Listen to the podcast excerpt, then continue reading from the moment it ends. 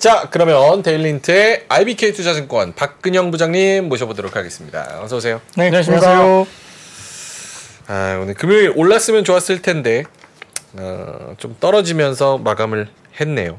네, 오늘 시장이 별로 안 좋았죠. 네. 저도 이제 개인 일정 때문에 오전 장을 못 보고 음. 다 이렇게 바깥쪽에서 다른 일을 하다가 오후에 들어왔는데 시장이 좀 되게 좋지 못했고 오후 장 끝까지 좀 분위기 안 좋았고요.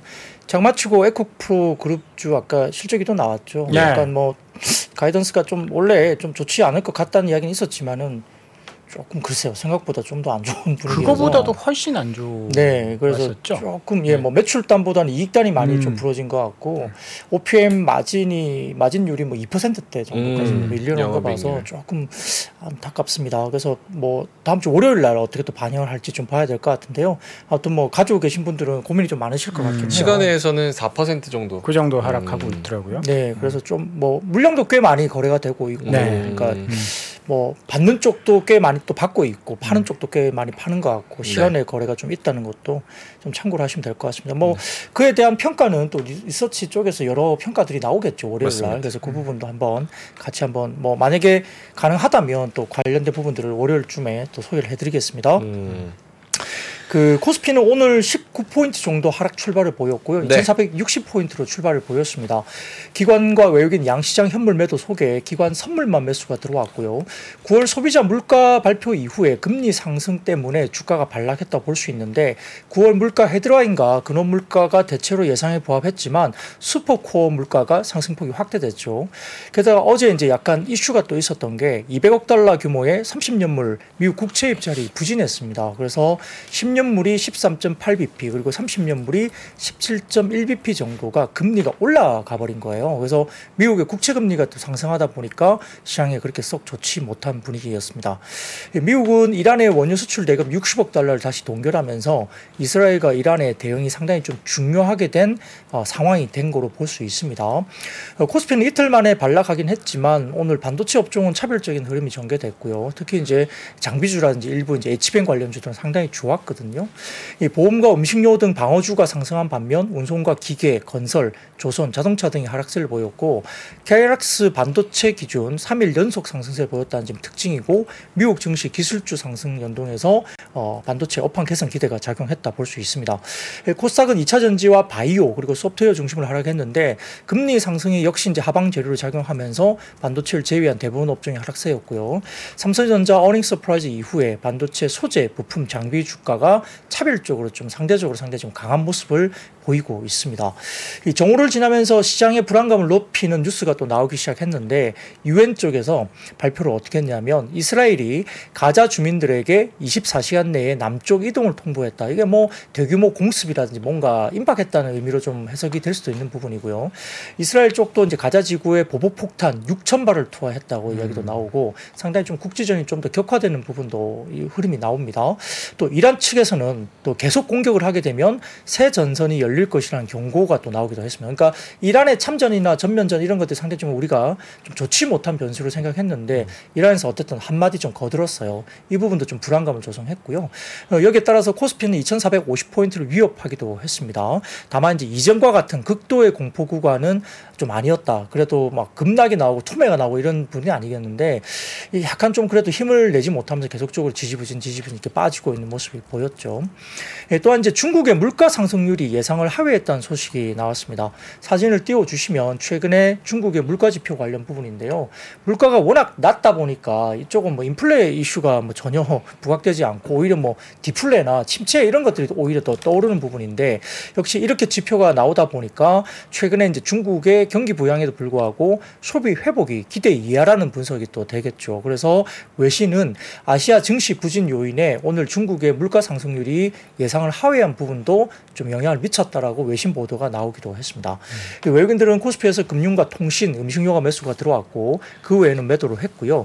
코스닥은 대부분 업종 매도가 들어왔고 기관은 양시장 대부분 업종 매도했고 코스닥에서는 특히 반도체 업종은 10일 연속 오히려 순매수를 했습니다.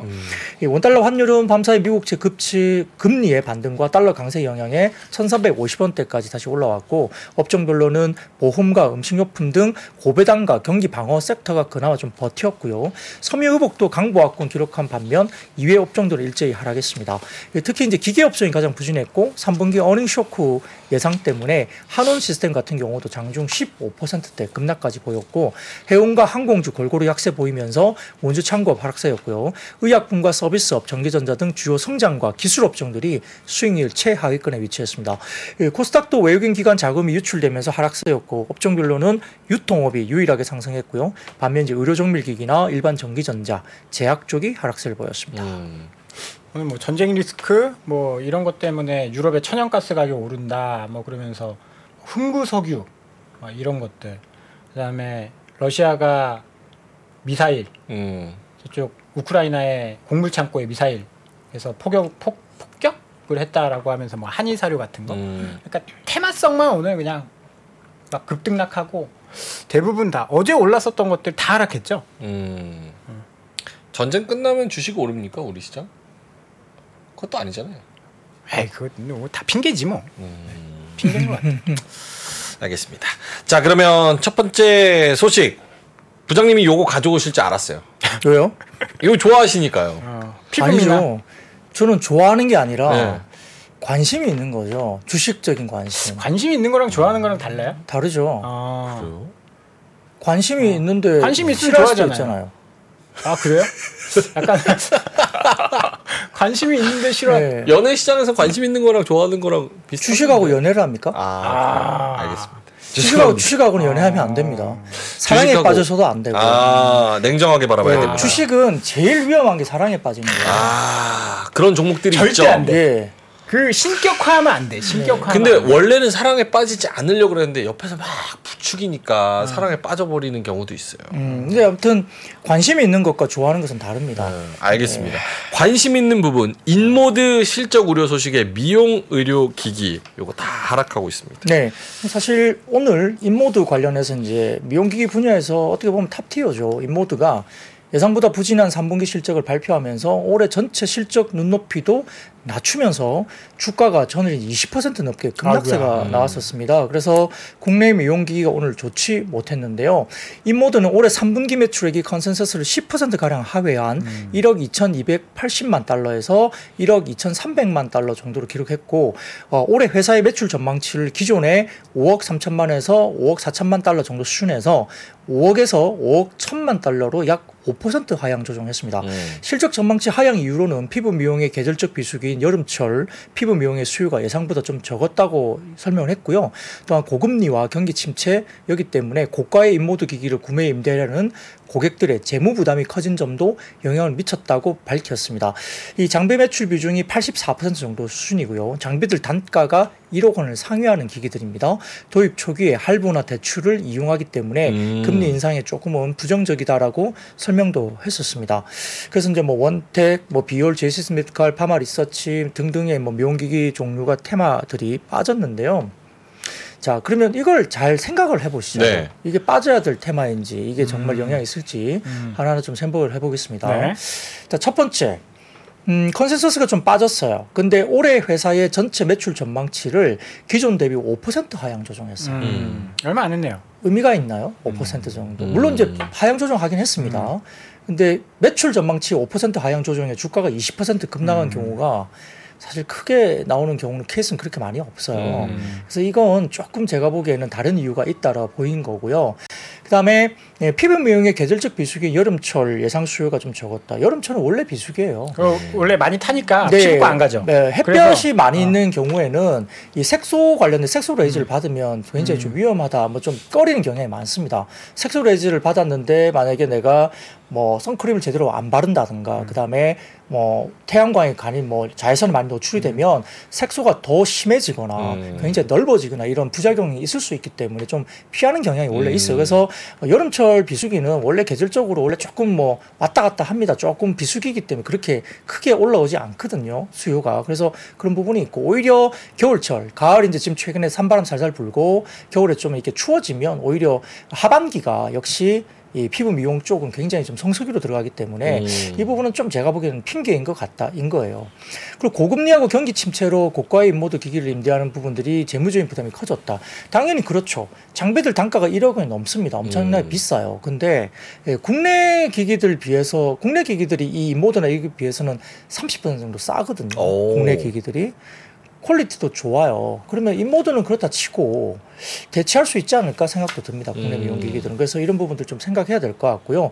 그리고 어, 인모드 같은 경우는 장비 매출 비중이 84%라 말씀드렸죠. 그래서 이 부분도 제가 좀 이따 설명을 드릴게요. 그래서 이게 과연 인모드가 20% 빠진 게 단순하게 음, 인모드 목표 매출치 guidance가 5% 빠진 빠졌는데 20% 급락이 과연 그냥 매출치 하향 조정 때문에 그럴 건가 고민을 좀 하는 것입니다. 네. 채팅창에 보니까 이스라엘 회사 맞아요. 예. 제가 그 말씀을 드릴 거예요. 아, 예, 예. 그래서 지금 그 이야기 나오는데 음. 그 다올투자증권에서 오늘 이제 이 관련해서 이제 공식적인 뭐 comment가 나왔습니다 리포트로. 그래서 예, 소모품 매출 비중이 크고 미국 비중이 작은 국내 업체들은 오히려 주목을 해야 된다라고 이제 주가 빠지면서 comment가 오히려 나왔어요. 저는 인모드 주가가 20% 하락했었는데 결국은 경기 침체에 대한 우려를 언급한 만큼 주가가 부정적으로 작용할 수 있고 국내 의료 미용 장비 업체들의 단기적으로 영향을 줄 수는 있지만 국내 업체들의 positioning이 중저가를 겨냥하고 있고 그다음에 2분기 인모드 매출 비중에서 장비 매출 비중이 84% 달했으니까 1억 넘는 기기가 당연히 좀 영향을 받는 것은 일 수 있는데 음. 금리 인상에 대한 타격이 있다고 일단 판단은 든다는 거죠. 근데 국내에 뭐 제이시스 메디칼, 클래시스, 원텍, 비올 등 국내 업체들의 소모품 비중이 최소 30% 이상을 이미 넘고 있고요. 그래서 해당 여파는 기계 판매하고 좀 다른 구조라는 거죠. 그래서 이 여파는 굉장히 제한적일 수 있는 거고 음. 특히 이제 아, 아까 제가 말씀드렸지만은 이 인보드 같은 경우는 이스라엘 회사인데요. 만들기도 이스라엘에서 만들어요. 오. 예, 그리고 예, 모든 매출을 거의 올인을 미국 시장만 하고 있습니다. 그 굉장히 그 미국 시장이 안 되면 부러지는 그런 상황이거든요. 그래서 어허. 오히려 국내 업체들 가운데 미국 매출 비중이 적은 업체는 뭐 클래시스나 원텍 이런 종목들도 해당 이슈로부터 상대적으로 자유롭다라고 평가까지 했습니다. 더군다나 초기 자본 투자가 필요 없는 주사제 toxin, 뭐 filler, skin booster 이런 쪽은 금리 인상으로부터 인한 제품 설치에 대한 이슈로부터 자유롭다는 거죠. 그래서 이런 종목들까지 빠지는 것은 좀 아니다라고 이제 음. 평가를 한 겁니다. 그래서 예, 다음 사진 보여주시면은 이제 미용기기 관련된 이슈인데 이지스 리서치 쪽에서 이렇게 표로 좀 잘 만들어 놨던 게 보여서 제가 한번 가져와 봤는데요. 네. 자 보시면 뭘 보시냐면 제일 오른쪽 보세요. 종목들마다 보시면 소모품 매출 비중이 보이시죠? 클래시스가 47.7% 소모품 매출 비중. 네. 예. 그 이제 장비를 깔고 난 다음에 그 다음에 소모품이 들어가는데 소모품 매출 비중이 클래시스나 그 다음에 제이시스 메디칼 40%가 넘어요. 비율도 거의 30% 가깝고. 그래서 아까 인모드 같은 경우는 기계를 못 팔아가지고 지금 80 몇 퍼센트 이상 장비 매출에서 뭔가 삐걱거린 건데 일단 장비를 딱 깔고 소모품 매출이 커진 회사들은 또 다르다는 이야기예요. 그렇기 때문에 이건 좀 다른 이야기로 해석을 해야 된다는 거고요. 궁금한 게 네. 그러면 그냥 이렇게 뭐 저 같은 주린이 입장에서 봤을 음. 때는 소모품 판매 비중이 높으면은 더 유리할 것 같은데 네. 왜 인모드는 그 소모품 판매 비중을 높이질 못한 거예요? 왜 장비 매출이 더 글쎄요, 모르겠어요. 뭐그 아. 장비 매출 비중이 왜 높았는지는 제가 인모드에서 크게 이야기가 나온 게 아. 없어가지고 그런데 어쨌든 뭔가 장비 매출 비중이 좀 더 장비를 뭔가 깔고 있는 어떤 뭐 그 과정일 수도 있고요. 음. 일단 미용기기는 장비를 먼저 깔고 난 다음에 충분히 깔리고 난 다음에 소모품 매출 비중을 올리면서 영업이익률을 끌어올리는 그런 식으로 가거든요. 음. 그 특히 이제 소모품의 영업이익률이 워낙 높기 때문에 장비에서 소모품 매출 비중이 높아지면 높아질수록 이제 OPM이 확 올라가는 효과가 음. 있습니다. 매출도 당연히 올라갈 거고요. 그래서 그런 부분들 때문에 인모드 같은 경우는 너무 장비 매출 비중이 2분기에 좀 높았다는 거죠. 음. 그래서 이 부분들이 조금은 삐걱거리는 부분이 있는데 네. 자 다음 사진 한번 보시면 여기도 이제 이지스리스 쪽에서 올린 내용인데요. 어, 미용 레이저 기기 월별 수출 데이터입니다. 음. 이 보시면은 10월 10일까지 잠정 수출 데이터까지 확인된 부분인데요. 레이저 기기의 수출 단가가 전년비 26%나 상승하고 있습니다. 음. 국내 기기들이. 그러니까 이제 국내 기기들의 수출 단가도 좋고 해외 쪽 반응이 굉장히 좋다는 이야기죠. 이거는 이제 수출 데이터이기 때문에 이제 이미 나온 데이터를 가지고 이제 도식화한 것 같은데요. 음. 그래서 이 주황색 실선은 단가인데 이 굉장히 좀 많이 올라가고 있고 금액도 막대 그래프가 처지지 않아요. 상당히 괜찮은 편이거든요. 음. 그래서 이런 부분들 때문에 굳이 같이 빠져야 되나 싶습니다. 그래서 아까 이제 잠깐 말씀드린 것처럼 인모드라는 회사는 이스라엘 회사고요. 공장도 이스라엘에 있습니다. 음. 그 정쟁 통에 있으니까 당연히 음. 인모드는 전쟁하고 있는 지역에 있는 거잖아요. 그러니까 얘네들은 당연히 안 좋다 이야기를 할 수밖에 없는데 우리 전쟁 때문에 안 좋아요 말할 수가 없겠죠. 음. 그러니까 경기 탓하고 그다음에 뭐뭐 비수기 이야기 탓하고 이랬을 거예요. 그래서 뭐 금리 이야기 때문에 또뭐뭐 이런 이야기들을 막 돌리면서 이야기를 한 건데 저희들이 보기에는 어 매출 가이던스 5% 빠진 것 때문에 주가가 20% 급락했다 이야기는 결국은 이건 제가 보기에는 전쟁 이슈가 음. 결국은 어, 인모드 쪽에 좀 더 작용을 했다 이렇게 사실 볼 수 있습니다. 그런다나 이스라엘의 공장이 있기 때문에 부품 조달에 어려움이 있을 수가 있어요. 음. 그게 역시 영향을 미쳤다는 거죠. 그리고 아까 말씀드렸던 매출은 미국에 올인하고 있습니다. 그런 부분들이 리스크가 있고요. 그리고 워낙 고가 제품인데 여기에 따라서 국내 제품들이 30% 정도 수준 저렴하죠. 성능도 우수하기 때문에 한국산 미용기기가 대체할 수 있는 가능성이 높다는 거고요. 그리고 오늘 이 이슈 때문에 몇몇 그 미용기기 회사들이 전화를 좀 돌려봤는데 네. 3분기 사상 최대 실적 나올 것 같다는 회사가 꽤 음. 있었어요. 어. 3분기 숫자가 음. 사상 최대 실적 나온다. 근데 4분기는 더 좋다. 왜냐하면 4분기가 성수기니까. 성수기니까. 아. 예. 최성수기가 4분기예요. 그래서 더 좋아진다는. 그래서 주가는 조금 인모도 영향을 받았지만 그렇게 급락할 이유가 사실 이. 정도까지 있을까라고 음. 이제 대부분 다 분위기가 갸우뚱했습니다.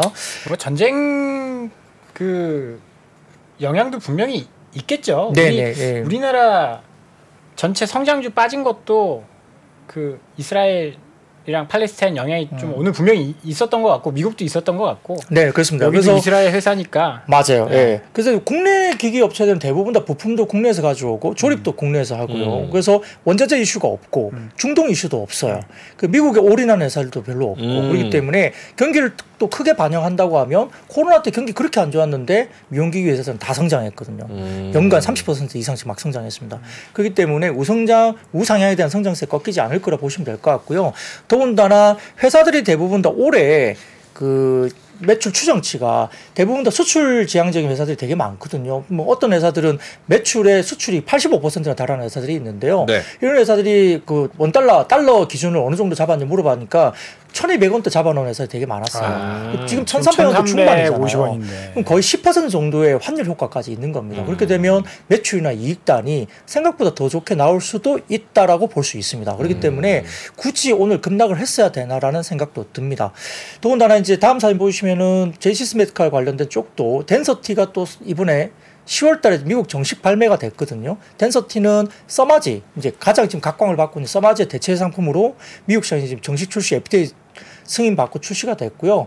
또 본회사는 미국 시장의 전체 매출 비중이 10에서 15% 정도밖에 안 돼요. 그래서 이런 종목들도 빠질 이유가 크게 없었다는 느낌도 들고 그래서 뭐 크레세스나 뭐뭐 제이슨 메디칼이나 뭐 여러 종목들 뭐 이런 종목들이 글쎄 어떨지는 잘 모르겠어요. 그래서 아마 이제 당분간 뭐 이런 부분들이 영향을 조금 더뭐 수급적으로 이어갈 수도 있겠지만 아마 3분기 숫자 이제 결국 3분기 실적 시즌이거든요. 그래서 숫자 부분들이 정말 뭐 말한 대로 뭐 사용 최대 실적을 보여준다고 하면 어느 정도 다시 리바운드에 나올 수 있는 구간이다 볼 수 있고 뭐 역시 성장을 할 것이다.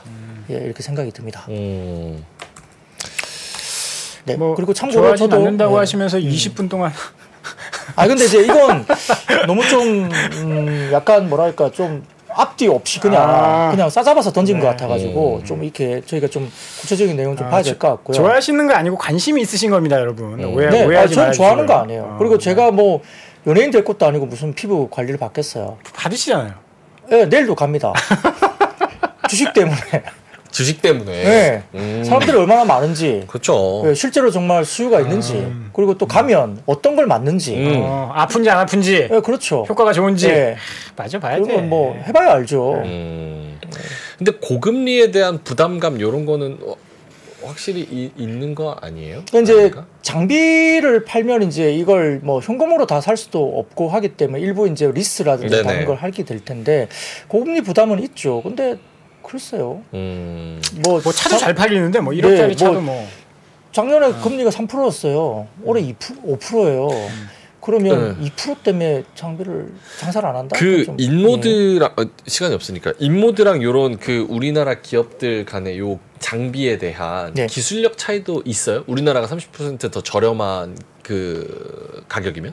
북미 시장과 남미 쪽에서 국내 회사들이 각광을 받고 있는 걸 보면 해외 쪽의 기술력이 먼저 좀 빠르고 고가 장비를 많이 팔았지만 네. 물론 이제 기술 특허에 대한 문제도 일부 좀 아. 괴로움이 있을 텐데 그럼에도 불구하고 퀄리티라든지 이런 것들은 상당히 좀 주목을 받고 음. 갖고 있고 그다음에 왜 지금 해외 쪽의 업체들이 한국 회사를 인수를 할까요? 어. 음. 클래시스나 뭐 뭐 루트로닉이나 다 인수하잖아요. 음. 기술력이 있지. 기술력이 없고 퀄리티가 안 좋아요. 나오는데 왜 어. 인수를 할까요? 손재주가 그 기술력을 검증 받았으니까 가는 거죠. 근데 제가 말씀드렸지만 글로벌 탑티어 미용기기든 대부분 다 PF에 팔린 회사 되게 많습니다. 음. 그럼 기존의 R&D 회사들이 다 빠져나간 거잖아요. 음.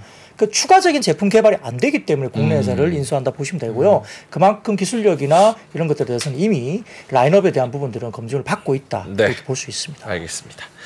자, 그리고 다음 이슈는 기대 이상의 호실적 예상 한 분석에 일부 화장품 상승했습니다. 네, 뭐 오늘 아모레퍼시픽, 네오팜, 펌텍코리아, 한국콜마, 코스맥스, 특히 코스맥스 급등을 보였죠. 그래서 이게 좀 재밌는 게 미용기기는 급락했는데 화장품은 올랐어요. 음. 좀 신기하죠. 같은 뭐 스킨케어 관련된 쪽인데. 네. 그래서 일단 보시면 자 첫 번째 사진을 좀 보여주시면 이게 이제 한국투자증권의 이 애널리스트가 오늘 장중에 올린 자료인데요.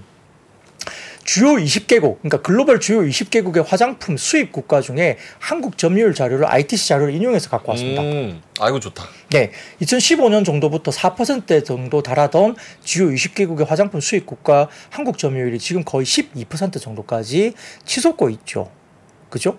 예, 그렇기 때문에 한국 화장품이 이제 수출을 굉장히 많이 하고 있다는 지표가 보입니다. 뭐 이 가운데 중국도 있을 거고, 북, 뭐 미국도 있을 거고, 일본도 있겠죠, 그죠? 근데 주요 회사, 주요 국가들의 수입 비중이 한국에 대한 수입 비중이 상당히 높아지고 있는 게 확연히 보입니다. 음. 그러니까 잘하고 있는 거예요. 그러니까 중국 꺾였다고 죽었다라고 생각할 게 아니라 뭐 일본, 미국 같은 시장에 굉장히 좀 더 메이크업을 하면서 중국의 꺾인 부분들 충분히 메이크업을 충분히 해주고 있고 오히려 또 성장을 보이고 있다라고 음. 보시면 될 것 같아요. 그래서 예, 한국투자증권의 이제 애널리스트를 통하면 그 지난 23년 1월에서 6월까지 기준 대비로 또 올해 점유율이 오히려 더 높아졌다. 0.3% 포인트 정도 높아졌다는 건데요. 국가별로 보면은 미국의 화장품 수입 국가 중에 한국이 7월에는 1위를 차지했습니다. 4월에 1위를 차지했는데 그때는 어, 한국과 2위 프랑스가 거의 격차가 없이 비슷하게 1위 한국, 2위가 프랑스였어요. 4월에는. 근데 격차가 별로 없었는데 7월에는 한국이 20%가 넘었고요. 프랑스가 한 16% 정도로 한 4%포인트 굉장히 격차가 벌어지면서 7월에 한국이 1위를 했죠. 미국 시장에서. 근데 8월에는 다시 2위로 조금 밀려난 게 아쉽다는 부분도 이야기는 했습니다. 근데 그때는 7월 달에 아마존 프라임 데이 때 한국 화장품 브랜드 특히 이제 코스알엑스 같은 회사 굉장히 잘 팔았다고 해요. 그래서 이런 회사들 퍼포먼스가 매우 좋았기 때문에 8월은 오히려 이제 7월 지나고 상대적으로 약간 slow해진 느낌도 있다고 평가를 했습니다. 이 반대로 어, 8월에 일본의 화장품 수입 국가 중에 한국의 점유율은 7월 대비 오히려 더 높아졌죠. 일본도 그 수입국 중에서 프랑스를 제치고 한국이 수입국 1위입니다. 음. 화장품 수입 중에. 그러니까 그 의미가 있는 거죠. 그래서 이것도 좋고요. 눈에 띄는 부분은 유럽과 호주인데 2022년 대비 올해를 보면 유럽, 그러니까 프랑스와 독일, 네덜란드와 그리고 호주에서 수입국 중에 한국 화장품의 점유율이 점유율 그리고 순위가 모두 빠르게 성장하고 있고요. 아직 미국이나 일본 수준은 아니긴 하지만 유럽도 꾸준히 점유율과 순위가 높아지고 있다는 게 긍정적이다라고 어, 장중에 이제 평가를 냈습니다. 음. 이 한국투자증권에서 이제 또 다시 이야기를 한 게 다음 사진 보시면 이게 이제 아마존 관련된 쪽에서 이제 발췌를 제가 해왔거든요. 네. 그쪽에서 이렇게 발표를 했어요. 아마존의 10월 프라임데이 행사 성과 관련된 기사가 나왔는데 아마존은 성과 관련된 부분에서 10월에 프라임데이 행사의 성과가 작년 성과를 이미 앞질렀다 평가를 했고요. 음. 또한 10월 프라임데이는 연말 쇼핑 시즌의 강력한 시작이었다 언급을 하면서 이 프라임 회원들은 seller부터 1억 5천만 개 이상의 상품을 구입했는데 작년에 1억 개 대비로도 엄청나게 증가한 수준이라고 평가를 했고요.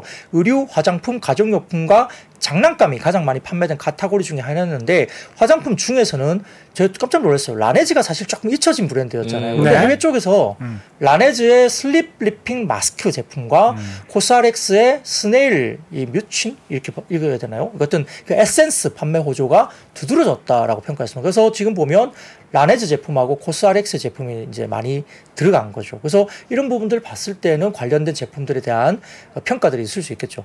라네즈가 아모레 거 네, 네, 네. 맞죠? 네. 네. 에뛰드나 이쪽 마찬가지, 네, 이니스프리도. 마찬가지죠. 예, 그래서 아모레가 오늘 그래도 아모레 퍼시픽이 좀 버텼다. 음. 이런 것도 이제 좀 영향을 미쳤다고 음. 볼 수도 있습니다. 그러니까 이런 부분들을 좀 우리가 잘 뜯어봐야 돼요. 다 하나, 하나의 또 음. 품목들을 잘 뜯어봐야 될 것 같고요. 그다음에 이제 하나증권에서 오늘 또 리포트가 나왔는데 코스맥스 리포트가 나왔죠. 되게 좋은 보고서 나왔죠. 네, 오늘 나왔습니다. 그래서 코스맥스가 급등을 했는데 3분기 뭐 매출은 전년비 17% 연결로 올라갈 것이고 영업이익도 전년비 87% 증가한 369억 정도로 나올 것이면서 컨센서스를 상회할 전망으로 봤습니다.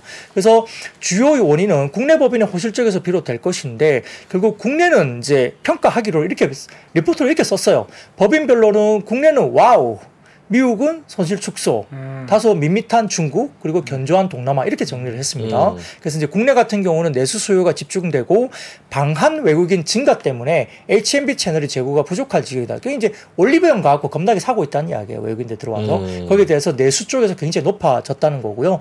미국이나 일본 동남아 수출이 강했다라는 보시고 여기에 대해서 수혜를 코스맥스가 온전히 받았고 인디 브랜드 좋아지면 코스맥스 한국화 좋아진다 말씀 계속 드렸지 않습니까? 그래서 계절적으로 영업일 수가 부족했음에도 불구하고 이를 능가하는 성과를 냈을 거로 봅니다. 그래서 다음 사진 보시면은 어, 코스맥스의 그 법인별 영업이익 추이 전망인데요. 잘 보시면 이 가운데를 놓고 아래쪽에 약간 옅은 하늘색 보이잖아요. 네. 네. 이 미국 법인이에요. 미국 법인이 적자가 계속 나왔죠, 그죠? 음. 오 근데 흑전. 예, 그게 이제 흑전으로 돌아서기 시작합니다. 음. 그러니까 대규모 적자가 나왔잖아요. 뭐 미국 법인 같은 경우는 굉장히 어, 100억 아니 그 천억 정도인가 10억 기준이니까 그죠? 음. 적자 천억까지 막 이상 나왔죠. 음. 그게 이제 지금 거의 이제 플러스로 돌아서고 있고 제일 오른쪽 막대 그래프 제일 위에 보면 회색 부분이 보입니다. 동남아도 좀 많이 올라왔어요. 음. 그죠? 그리고 짙은 짙은 녹색인가 이쪽도 국내 부분도 많이 성장하고 이 H&B 쪽에 결국 이제 우리가 뭐 올리브영 쪽에 대한 성장을 통해서 많이 올라온다는 겁니다. 그래서 코스맥스 부분들이 실적이 좋을 것을 보여서 오늘 좀 평가 부분이 상당히 좋았다 이렇게 볼 수도 음. 있습니다. 코스맥스 화장품도 나쁘지 않은 것 같다. 자 그러면 넘어가 보면 반도체 소부장. 네. 음, 근데 네. 다, 다 좋지는 않았죠. 네, 근데 그 관련된 HBM 종목들 중에 쪽만. 오늘 올라간 거 불러드릴까요? 많이 네. 올랐던 거, 많이 올랐던 거, 3, 4% 이상 올랐던 음. 거, 한미반도체, 한미반도체. 음. 이오테크닉스, 이오테크. PSK, 음. STI, 프로텍, TCK, 제우스, 테크윙, DIT, AP 시스템, HS, HPSP. HBS. 예, 이렇게 소부장들이 다 좋았습니다. 근데 HBM이 다 한미반도체, 이오테크닉스, 음. PSK, STI, HBM. 제가 뭐 HPSP, 제가 뭐 대충 아는 관련주들 이쪽만 또 네, 네, 많이- 맞아요. 그래서 네. 어, HBM 관련된 섹터들이 역시나 지금 최근에 굉장히 각광을 받고 있다 보시면 되고요. 오늘도 삼성전자는 떨어지고 하이닉스는 오르고 네, 음. 맞습니다. 그래서 상대적으로 아직까지는 독점적인 분위기가 하이닉스 쪽에 좀 있다. 실적하고 상관없이 그게 좀 영향을 미쳤다 볼 수 있겠고, 자, 어, 첫 번째 이슈는 HBM 반도체 ETF가 아, 나옵니다. 드디어 나오는군요. 네, 뭐다 그래서- 된다 하면 ETF로 싸가지고. 네, 그래서 AI 기술 실현에 필수적인 HBM과 관련된 수의 종목을 포트폴리오 구성한다. 이게 핵심이에요. 오. 그러니까 반도체 전체를 다 다는 게 아니고 네. HBM 관련주만 담겠다는 거거든요. 음. 근데 재밌어요. 이 보시면 상위 1위에서 3위가 뭐냐면 삼성전자, 하이닉스, 한미 반도체가 각각 25%씩 총 75%다 담는 겁니다. 당연히 이거 한미 반도체만 좋은 거 아니에요? 한미 반도체가 집중되고 있다는 사실 거예요. 예. 시총으로 비교하면 네. 거의 잽이 안 될 텐데. 네, 네. 그래서 이 부분이 상당히 좀 재밌었다. 제가 그러면 한미 반도체가 거의 동급인가? 아 이거 에이스에서. 만드네 에이스. 네. 그래서 이- 한국 투신운용에서 만드네. 네, 그래서 이걸 좀 보셔야 왜요? 될것 그- 같고요. 그, 그게 왜요? 뭐. 우리 자회사에서 만든다고. 네. 그래서 근데 한미 반도체가 네. 그런 특정한 기술력을 갖고 있고 좀 뭐 절대 경쟁력의 플레이어라고 생각을 하면 네. 물론 체급은 다르지만 그래도 네. 같이 25%씩 끼워주는 건 어느 정도 좀 이해가 되는 부분일 수도 있지 않아요? 패키징이 굉장히 중요하기 때문이죠. 네. 그걸 제가 설명을 드릴게요. 네. 그래서 이제 그런 부분인데 이 나머지 25% 관련된 수요는 이제 기업에 이제 20개까지 들어갈 텐데 네. 각각 이제 들어가는 종목들이 어떤 종목인지 불러 드릴게요. 네. DBI텍, 그다음 대덕전자, 삼성전기, LG노텍, 그다음에 코스닥에서는 동훈하나텍, 하나마이크론, 가온칩스, SNS텍, 동진세미캠, 주성엔지니어링, 이오테크닉스 등을 담고 있습니다. 음. 이 포트가 향후에 바뀔 수는 일부 있겠지만 현재 이런 종목들이 들어가 있다는 것을 보시면 될 것 같고요. 이제 이게 중요한 팩터인데 어쨌든 뭐 그런 부분도 영향을 미쳤다 볼 수 있겠고 수급적으로도. 음. 근데 이제 제가 좀 본 것은 이틀 전인가 어, 현대자동차의 리포트가 나왔고요. 최근에 삼성증권 리포트는 제가 소개시켜 드린 적이 있습니다. 음. 굉장히 긴 106페이지 정도짜리인가요? 음. 리포트가 나오는데 굉장히 잘 적은 리포트예요. 그래서 그것도 한번 참고해 보시고 네. 현대차증권에서도 좋은 리포트가 나와서 이것도 영향을 미쳤다 볼 수 있는데 결국 AI 시대의 핵심은 HBM이라 보는 것 같고 음. 역시 뭐 HBM3나 그다음에 3E 정도가 내년 정도에 주류가 될 것인데 에, 글로벌 HBM 시장의 성장은 22년 약 23억 달러, 3조 원 정도 규모에서 25년도에는 103억 달러, 13조 9천억, 거의 14조 원 시장까지 뜬다는 거죠. 음. 연평균 64% 성장을 봅니다. 다음 사진 보시면 HBM 총 시장 규모 추정인데요. 예, 시장 좀 보시면 이렇게 필요한 거죠. 왼쪽에 보시면 왜 필요한지 뭐 H100 기가당 탑재량이 어떻게 저떻고 막 이게 나오거든요. 그래서 각 항목별로 어떻게 추론이 되고 이 추론에 필요한 HBM 수요, 뭐 웨이퍼당 생산된 다이수 쭉쭉쭉 추정해 보니까 전체 시장이 이렇게 시장 출하가 관련된 부분에서 시장 성장에 대한 부분들이 나온다는 거죠. 업계 자료를 아마 참고해서 표를 만든 것 같습니다. 이건 좀 참고를 해보시면 될 것 같고요. 자, 다음 사진 보시면은 주요 메모리 업체들의 HBM 로드맵인데요. 보시면은 HBM2E부터 해서 HBM4까지 이제 어떻게 어떤 분기 정도에 삼성전자 하이닉스가 이 마이크론까지 해서 어떻게 로드맵을 가지고 이제 개발을 할 것이다, 음. 발표를 할 것이다 이런 것은 또 참고를 해보시면 될 것 같습니다. 여지껏 역시 이제 하이닉스 좀 빠른 편이 있습니다, 확실히 이런 것도 참고를 해주시면 될 것 같고요. 음. 자, 다음 그 내용 중에 뭐가 중요하냐면 역시 소부장 중에 왜 봐야 되냐?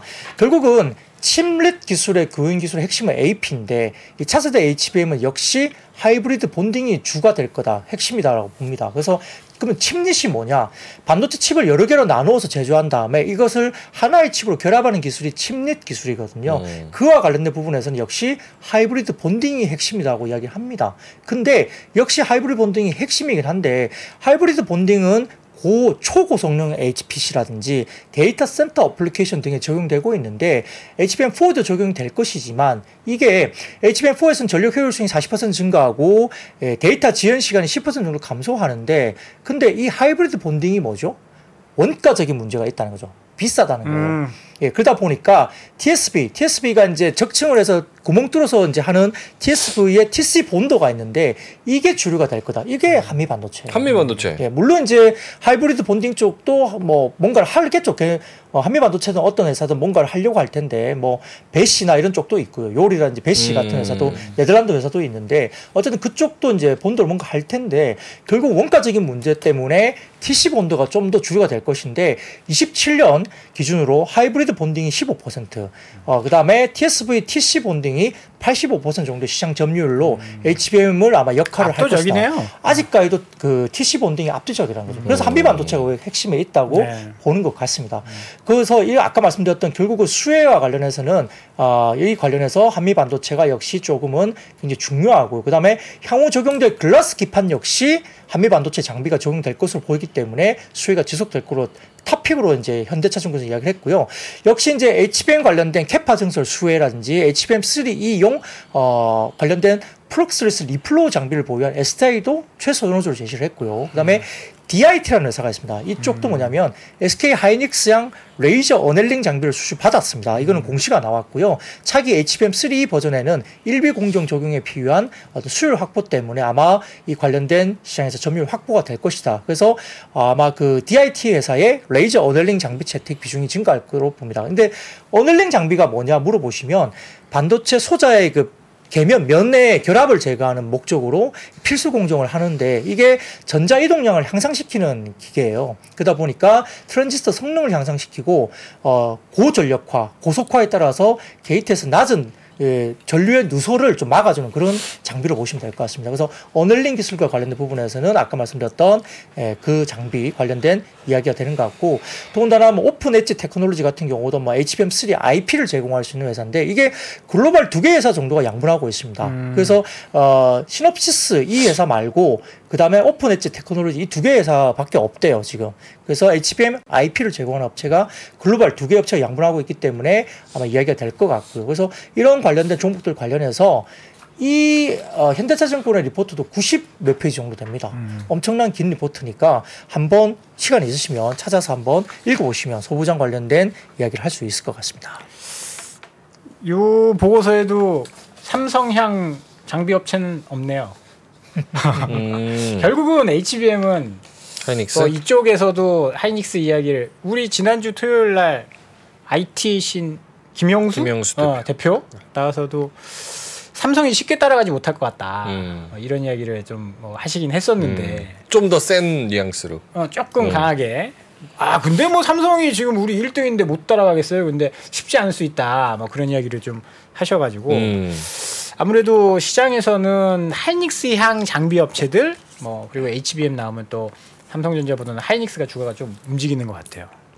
근데 한미반도체가 아무리 그래도 시총 5조 5천억인데 아우. 매출 3천억에 영업이익 1천억. 지난 두 달 동안 수주를 천억 받았을걸요? 음, 지난달하고 지지난달에 400억, 600억씩 해서 역대 음. 최대 수주. 레인보우 로보틱스 작년 영업이익 16억에 시가총액 3조 아니 거기 거기는 또 이제 좀 다른 다른 스토리니까. 왜 달라요? 아이 여기는 반도체고. 아 제가 이제 레인보우 로보틱스를 나쁘다 이야기한 게 아. 아니라 시장은 음. 그 성장에 대한 음. 밸류를 주기 그쵸. 시작하면 그걸 가늠하기가 좀 쉽지 않다는 음. 말씀드리는 거예요. 음. 절대 뭐 그 회사가 나쁘다거나 성장이 없다거나 뭐 그런 이야기는 아니지만 음. 어쨌든 시장이 평가하는 거지 않습니까 주식은. 음. 알겠습니다. 사랑하진 않는데 관심은 있으시고. 그러니까 그, 근데 그게 굉장히 중요한 이야기입니다. 투자하시는 분들은 네. 어, 주식을 사랑하시면 안 사랑하면 돼요. 안 됩니다, 여러분. 사랑에 빠져. 종목을 사랑하시면 안 돼요. 주식이랑 결혼하는 거 아니라고. 네. 어. 그래도 사랑해야 조금이라도 떨어질 거 덜 떨어지고 그러지 않겠어요? 아. 아니죠. 어, 그래요? 사랑하지 않고 아닌 것 같으면 빨리 자르고 팔아야죠. 객관적으로 봐야죠, 객관적으로. 네. 그걸 계속 붙잡고 매달리고 그러면 매달리면 안 돼. 누구든. 헤어나지를 못해요. 어. 그럼 한- 주식도 그렇고 예. 여자도 그렇고 음. 남자도 그렇고 매달리면 안 돼요. 어. 쿨하게, 쿨하게. 아, 저는 근데 아니고. 집사람한테는 매달릴 겁니다. 죽을 때까지. 알겠습니다. 금요일이어서 좀 캐주얼하게 아. 이야기를 해봤고 박근영 부장님도 주말 잘 보내시고요. 네, 여러 뭐- 가지 아무튼 뭐 절대 오해하시면 안 됩니다. 내일 제가 뭐 피부과 간다 말씀드렸지만 사랑하는 거 아닙니다, 여러분. 네. 그리고 선결을 해놨기 때문에 선결. 네, 횟수가 많이 남았습니다. 아, 네. 알겠습니다. 내일 시술 잘 받으시고요. 저희는 월요일 날 더 물광 피부로 좋은 정보로 뵙도록 하겠습니다. 데일리힌트 IBK 투자증권 박근형 부장님이었습니다. 고맙습니다. 네, 고맙습니다. 장 시작 전부터 종료까지 쏟아지는 수많은 뉴스와 정보들. 이 중에서 어떤 것이 투자에 정말 도움이 되는 정보일까요? 3프로의 증시 셔터맨 박근형 마스터가 직접 정보를 선별하고 투자의 힌트를 드립니다. 시간도 아끼고 투자 아이디어도 얻는 시간. 박근영 부장의 마켓 힌트와 함께 하세요. 자세한 사항은 3프로 TV 앱과 홈페이지를 확인하세요.